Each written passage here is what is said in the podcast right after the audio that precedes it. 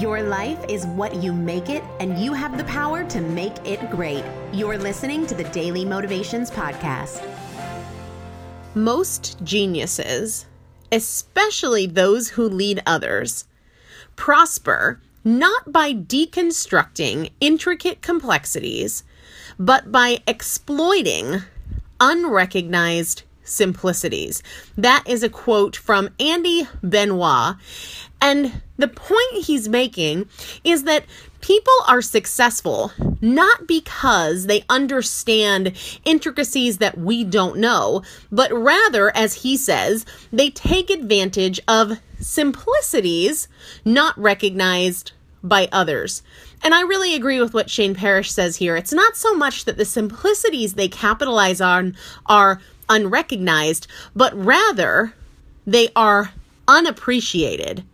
I sent out an email to my Primal Potential VIP list the other day, and I shared that so many people fail to make progress because they are constantly seeking new information, new approaches, or a new plan instead of simply doing the things they already know to do. The people who are successful aren't people who know the most advanced techniques or who have discovered secrets the rest of us haven't found.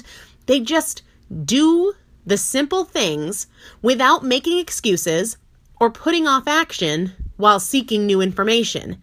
They might seek new information, but they do so while they are implementing what they know and implementing it consistently.